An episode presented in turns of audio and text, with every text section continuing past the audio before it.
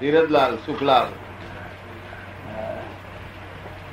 દાદા ભગવાન શ્રી પાડી ધર્મ સંદેશ વગેરેમાં એક કલાકમાં મોક્ષ વાંચ્યું છે. તે વિશે વધુ પ્રકાશ આપવા ધર્મ સંદેશ વાંચ્યો તો. એમ? વાંચ્યો તો. ઠીક છે? હા ભાઈ ધીરજલાલ નામ છે? ધીરજલાલ નામ છે ને? ધીરજલાલ. હા બરોબર છે. ધર્મ સંદેશ વાંચ્યું તો. શું કે છે? ધર્મ સંદેશ? એક કલાકમાં મોક્ષ અમે અહીં આપી મોક્ષ એટલે શું? સર્વ દુઃખ નો અભાવ. આ સંસારી દુઃખ અડે નહીં તમને. નિર્લેપ જ રાખે. તો અને સંસારમાં રહેવાય બૈરી સાથે. બૈરી છોડી નાખી જવું છે કે છોડી આપી છે? કર્તવ્ય છે એટલે બજાવવાનું જ છે. શું કે છે? એ કે કર્તવ્ય છે એટલે બજાવવાનું જ છે ને. હા બધી ફરજ બધી બજાવવાની. તો જ મુક્ત છે બૈરી છોડી નાસી ગયા નહીં સાધુ થઈ ગયા એમાં કઈ દાડો વરે. નહીં તો ઉપર જોનારો છે. લાગવાનું છે શું કે છે? પાછું નવા જન્મ એ તો લાગવાનું જ છે જે લગાડનાર છે તે લાગવાનું જ છે પાછું. શું લાગવાનું? જે લગાડે છે એ લાગે છે. બંધન કઈ છૂટતા નથી. એ કે છે બંધન કઈ છૂટતા નથી? હા. લાગવાનું છે લાગવાનું છે લાગવાનું જ છે એમ કે શું લાગવાનું? એટલે પૂછું છું લાગવાનું? બંધન છે. બંધન બંધન છે એ છૂટતા નથી એમ કે છે. બંધન તો જ્ઞાન મળે બંધન તો જ્ઞાની પુરુષ આપણા ગીતામાં કહી ગયા છે. ગીતા વાંચતા હોય તેમને એમ વાંચી જોજો ગીતામાં કહ્યું છે, ભગવાને, કૃષ્ણ ભગવાન જ્ઞાની પુરુષો પાપનો ગોટો વાળીને ભસ્મીભૂત કરી નાખે છે.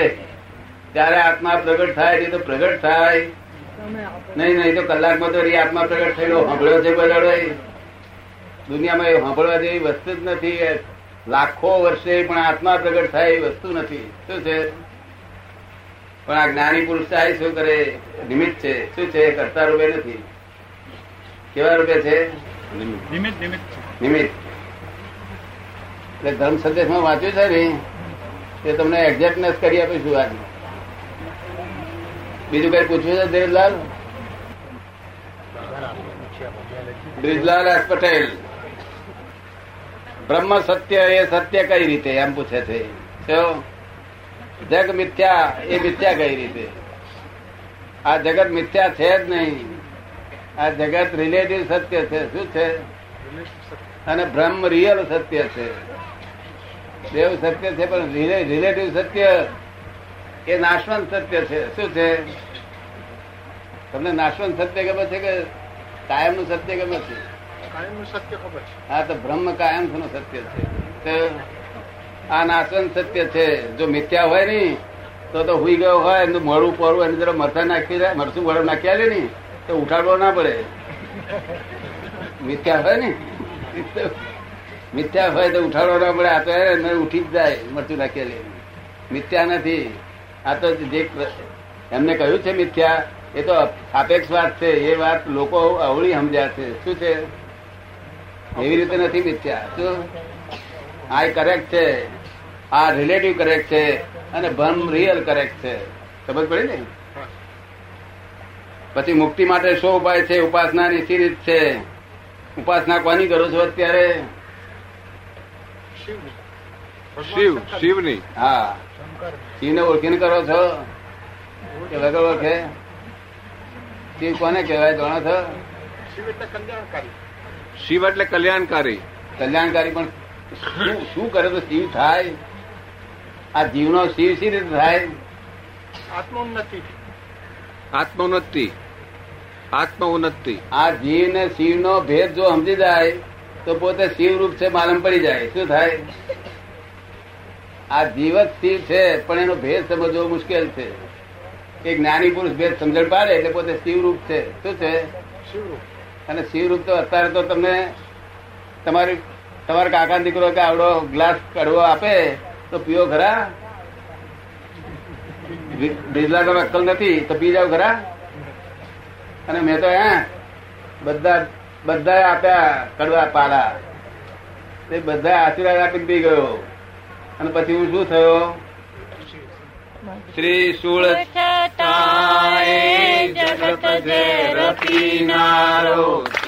રચીનારો જગત જે રચીનારો શંકર પણ નીલકંઠ પૂજ છું શંકર પણ હું ને નીલકંઠ. બધા ઘેરના પાલા પી લીધા તમારે જો શંકર તો પી લેજો.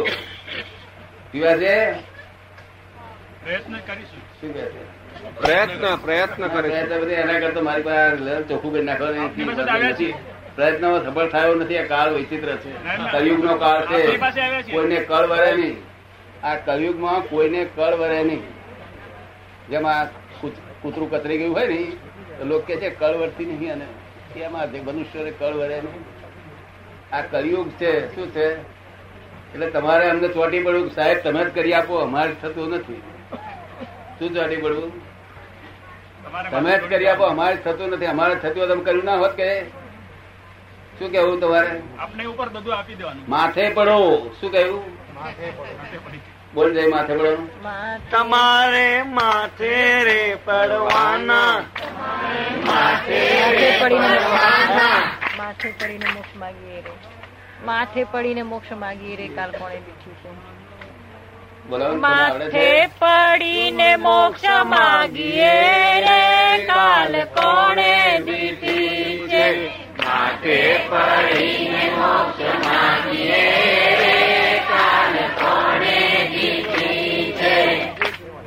માથે પડીને માગજો શું કહ્યું?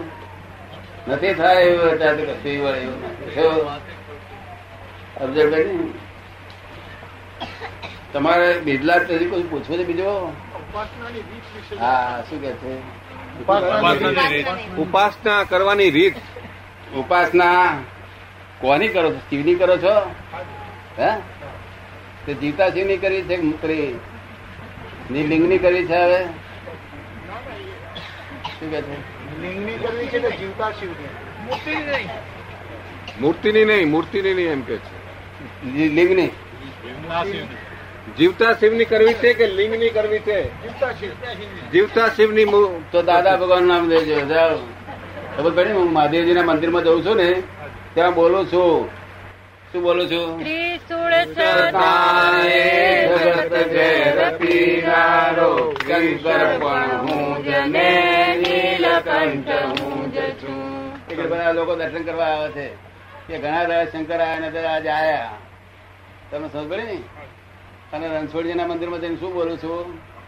ગોકુળથી સોમનાથ પૂર્ણ ચક્ર ગોકુળથી સોમનાથ પૂર્ણ હૃદય કમળ મૂજ હૃદય કમળ એટલે બધું અહીં છે તમારે જે જોઈતું હોય આ દેખાય છે એ પટેલ છે એમાં કાઢવાનો હવાજ કાઢવાનો નથી. પટેલ તો બુઢા થઈ ગયા છે હવે. શું થયું છે? પણ મહી ભગવાન છે ને તે ચૌદ લોકનો નાથ છે, માગા એટલું માગી લેજો, મુક્તિ માગે, ભક્તિ માગે, જે જે માગવું માગી લેજો. શું કહ્યું? હું તો તમને સમજણ પાડું, પછી હું કેટલું કહું? તમને સમજાય છે?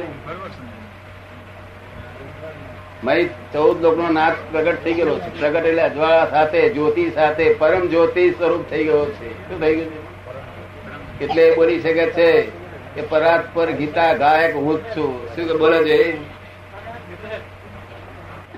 પર પુરુષ ગીતા ગાયક હું જ છું. પરાત પર પુરુષ ગીતા ગાયક બ્રહ્મ સંબંધ વાળો વિશુદ્ધ આત્મા જ છું. બ્રહ્મ સંબંધ વાળો વિશુદ્ધ આત્મા જ છું. પરાત પર પુરુષ ગીતા ગાયક હું જ છું. પરાત ગીતા ગાયક હું જ છું ઉપાસના રીત પડી બ્રિજલાલ ચાર બીજું કઈ પૂછવું છે પછી લાવો ધનસુખલાલ ટી પટેલ ધનસુખલાલ કે છે કે બાપ દાદા નો કર્મ સારો અથવા નબળા ફળ છોકરાઓ શા માટે ભોગવવા પડે છે? બાપ દાદા નું કર્મ ભોગવવું ના પડે. બાપ દાદા નું બાપ દાદા ભોગવે છોકરો છોકરાનું ભોગવે પોત પોતાના કર્મ ભોગવે રહ્યા છે. ખબર પડી ને અને બાપ દાદા આ બાપ દાદા જે મિલકત આપી જાય છે ને, તે તમારી જ છે, તે આજે આપી જાય છે. એમની હોય તે લઈ જાય જોડે. તમે ખબર ને? કે જોડે સી રીતે લઈ જાય. જોડે સી રીતે લઈ જાય. જોડો તમે? બે લાખની મિલકત તમે ચાર લાખનું દેવું કરી દોન કરી દેવું ખબર ને? પણ આ તો તમારું છે તો મૂકી જાય છે. એક જણે એક જણે એનો ભત્રીજો ચાકરી કરતો હતો અને છોકરો ગારો પડતો હતો, તેથી છોકરાને કાઢી મેળેલો સાંભળજો બરાબર છોકરો ગારો પડતો હતો, એટલે છોકરાને કાઢી મેળેલો અને ભત્રીજાને છોકરાને પેટ રાખે. પણ મરતી વખત છોકરાને તારી આવી અને પેલો ભત્રીજાને એક હજારનો ચેક લખી આપ્યો ભત્રીજા જોડે બધી વિકત મને આપી દેશે. ના, લે, તમારો માલ તમને જ આપી દેશે સમજાયું તમને? બાપ દાદાનું કોઈનું કર્મ કોઈનું લઈ શકે નહીં. પોતાને જ ભોગવવું પડે. માટે કર્મ બચતા પહેલા વિચાર કરજો. કર્માધીન છો. સમજ પડે ને? આ હિન્દુસ્તાન લોકો પુનર્જન્મને માનવા વાળા છે એટલે કર્મને આધીન છો. સમજાય છે ને? અને પુનર્જન્મને માનતો હોય, તે ભગવાનને ક્રિએટર ના માને. શું કહ્યું? કારણ કે મોક્ષને માનતા હોય. અને માનતા હોય? પુનર્જન્મ મુક્તિ માનતો હોય. મુક્તિ માને ના માને? મોક્ષ. અને મોક્ષ ને ભગવાન ક્રિએટર બે વિરોધાભાસ છે. જો એ ઉપરી હોય તો મોક્ષ કોઈનો થાય નહીં. અને મોક્ષ થાય છે તે ઉપરી નથી. સમજ પડે ને? આ સમજાય તમને આ વાત? પડી છે પણ સમજીશું આપણે. તો વાર લાગે નહીં? ચાલો. લાવો પછી શું છે? ધનસુખલાલ બાબા, સમજાયું તમને? હવે શું કર્મ બધશો બાપ દાદા નો ભોગવવા નહીં પડતો. તમારા તમારે જ ભોગવવા પડે. તો ને. એ તો આ કે બાપ દાદા નું જરા છે એટલે પાંચ મળતા હોય આપે? તમને ગમતું કે? તમારો દોષ કાઢે નહીં. ભૂખણ કાકા, ક્યાં છે? હા, ખરું ખરું. એમને પ્રશ્ન ખરો પૂછ્યો. જીવ ને આત્માનો શું સંબંધ છે કે છે. શું કે છે? આ દુઃખ સુખ ભોગવે છે જીવ છે. દુઃખ અને સુખ ભોગવે છે, તે જીવ છે, અહંકાર કરે છે જીવ છે. અને આત્મા નિરહંકારી છે, એ પરમાનન્ટ સુખ છે, કાયમ સુખ. ત્યાં આગળ આ જબ બરફ ને દેવતા અડે, તો દજાય ખરો? આ બરફ નો ગોળો હોય મોટો, એને દેવતા આપણે અડાડી, બરફ દજાય કે દેવતા ઓલવે જાય? દેવતા છે નહીં? એવું આત્માનો એટલો બધો આનંદ એટલો આનંદ નો કોચ છે કે તો દુઃખ હરાડ તો દુઃખ સુખરૂપ થઈ જાય. મન ધોલ મારે તો બધે સુખરૂપ થઈ પડે? આપડે કોઈ મહાત્મા એમ નહીં બોલતા મને ધોલ મારો મને ગાળો બોળો તો બોલે કોઈ? કારણ કે જરાક હરી કરીએ તે પેલો ફેણ મોડે મુવો. તો અને વેપારી ભાવનો હોય કેવો હોય? વેપારી રીતો બધી. કંટાળી ગયો છું લોકો વેપારી રીતથી તેથી આ અક્રમ વિજ્ઞાન શરૂ થયું છે. કુદરતી રીતે હું તો નિમિત્ત બન્યો છું. સાત હજાર માણસ ને આ મોક્ષ આપેલો છે. શું થયેલું છે? હા, અને બીજું અહીં તો આ ગામમાં બસો ત્રણસો માણસ લાભ પામશે તો બગડે ને તો જાણે સાઠ માણસ ને આપી દેવાનું છે. બધું અમારે ટાઈમ ના પડે ને. આજ એક જ દિવસનું છે. અહીંયા આગળ કાલે ત્યાં જવાનું છે. ફુગણ કાકા, શું તમારો સંબંધ સમજાઈ ગયો? જીવને જીવના આત્માનો સંબંધ સમજાયો? જીવના આત્માનો સંબંધ સમજાયો કઈ? નથી લખેલા તારા? સમજણ પડે ગુજરાતી લખ આવડે તમે હવે કોઈને કશું પૂછવું છે?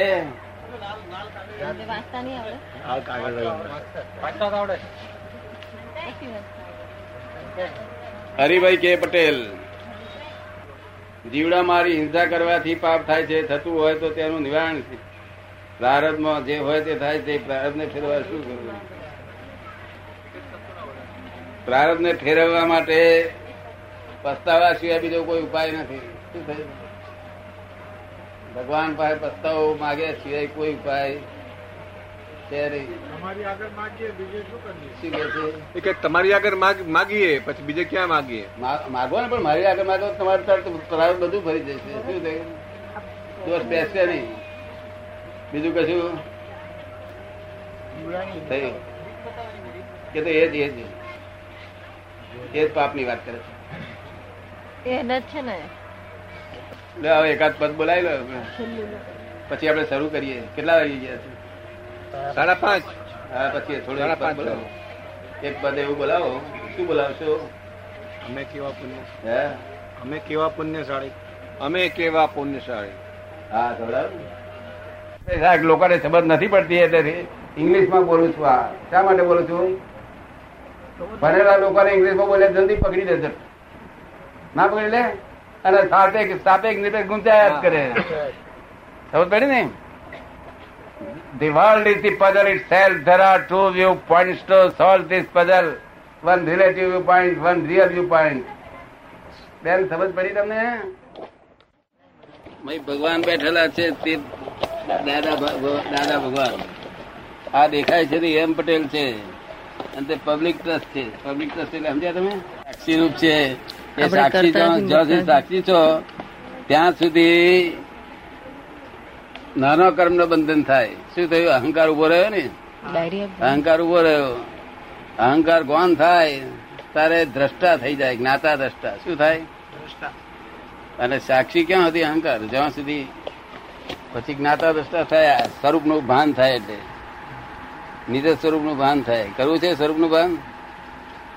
સ્વરૂપનું ભાન કરવું છે? કે નહીં? તો અહીં નોંધાઈ દેજો નામ આમ. ફરી વાર ગાય છે ને? આજ બાસઠ માણસ ને આપ્યું. પહેલા છે તે મુંબઈ આવીને કરી ગયા હતા આ લોકો. કઈ ઓછા નથી? મન ને શાંત ક્યારે પાડવું કેવી રીતે પાડવું મનને શાંત કેવી રીતે પાડવું બોલો તમે સાક્ષી ભાવ રહેવાની વાતો કરો સંબંધ ના પડતું પડતો નથી. મારી પાસે આવજો હું ફરી વાર કે આવું? એક કલાકમાં કરી આવીશ મન સોન શું કહ્યું? કાયમ ના માટે પરમાનન્ટ એક કલાક માટે સોન કરું છે પરમાનન્ટ તો પરમાનન્ટ કરી આપીશ. ને? કારણ કે અમારું મન અમારું સર્વાંશ વ્યસ્ત છે એટલે તમારું મન વ્યસ્ત કરી આલું. પણ જેનું મનનું જ વસ્તુ ઠેકાણ ના હોય તેથી હું તો મુક્ત પુરુષ થઈને બેઠેલો છું. અને મોક્ષનું દાન આપવા આવેલું છું. મોક્ષનું દાન તમારે જરૂર છે ખરી. મોક્ષ એટલે શું? સર્વ દુઃખ નો અભાવ બે સરખું જ ફળ આપે. બોલે તો સારું પડે. ઓમની. સાથે. સમજાય છે જુદું નથી. આ તો જુદું એટલા માટે પાડ્યું હતું કે લોકો પરિપૂર્ણ થયા સિવાય મૂળ વસ્તુને પામે નહીં. ત્યાં સુધી સ્ટેન્ડર્ડ રાખ્યું. સ્ટેન્ડર્ડ રાખ્યું છે. સ્ટેન્ડર્ડ ના રાખે તો માણસ ફાવે નહીં ને? ફર્સ્ટ સ્ટેન્ડર્ડ સેકન્ડ સ્ટેન્ડર્ડ બધા સ્ટેન્ડર્ડ ને? બ્રાહ્મણ કે બધા થઈ ગયા છે? અને બ્રાહ્મણે થયા પછી યથાર્થ બ્રાહ્મણ હોવો મુશ્કેલ છે ને? એટલે શ્રમણ બ્રાહ્મણ કયા છે. શું કહ્યું છે? પ્રમાણ બ્રાહ્મણ. શ્રમણ શ્રમણ બ્રાહ્મણ. એ શ્રમણ બ્રાહ્મણોના અધિકારી છે. સંસ્કારી ભાષા હોય તો સંસ્કૃત ભાષા બીજી પ્રાકૃત ભાષાઓ છે. આ સંસ્કારી ભાષા છે એટલે સંસ્કૃત. જય સચિદાન બધું જ હોય ભેગું અજ્ઞાન સમજો, અણસમજુ માણસ હોય. જેવા બધા ભેગા થાય તો ત્યાં આગળ કંઈક ધર્મ છે જાણવું. અને બધા બુદ્ધિવાળા ભેગા થાય એકલા. સ્ત્રીઓ બીઓ હોય નહીં. તો જાણવું કઈ કઈ છે નહીં. તમારી? મારી પોતાની કે સ્થિર થતી નથી. પેલા હતી? ક્યારેય નથી. દાદા. નાનપણમાં છે નાના છે ત્યારે. ત્યારે નથી નહીં? કેટલા વર્ષથી રોગ છે આ?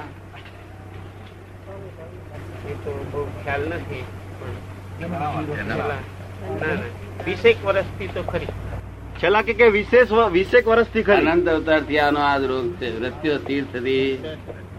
અનંત અવતારથી અને સ્થિર થાય- સમજાણું છે ત્યારથી સ્થિર થાય ને તો વૃત્તિ ક્ષય થાય. શું થાય?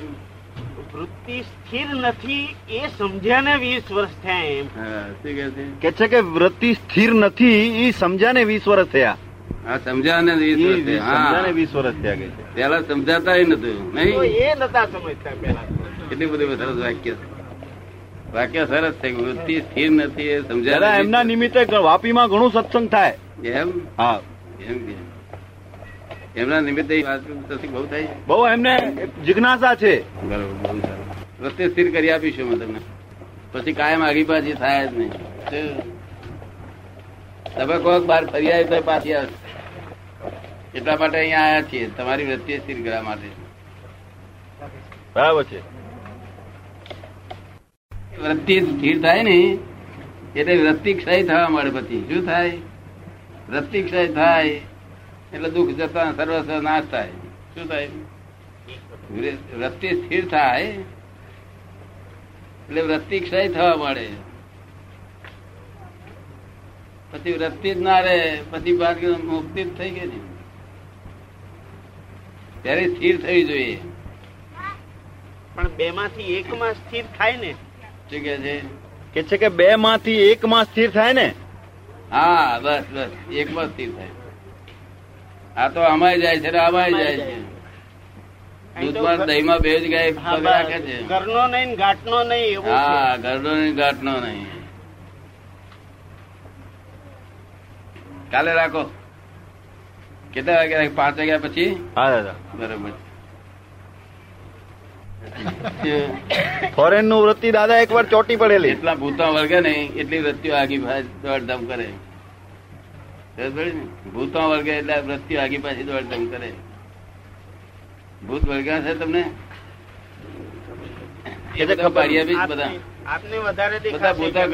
મને દેખાતા હોત તો કાઢી મૂક્યા હોત. અમે વૃત્તિઓ તારી પાસે જાય ને એવું કરી આપીશું. જય સચિદાનંદ.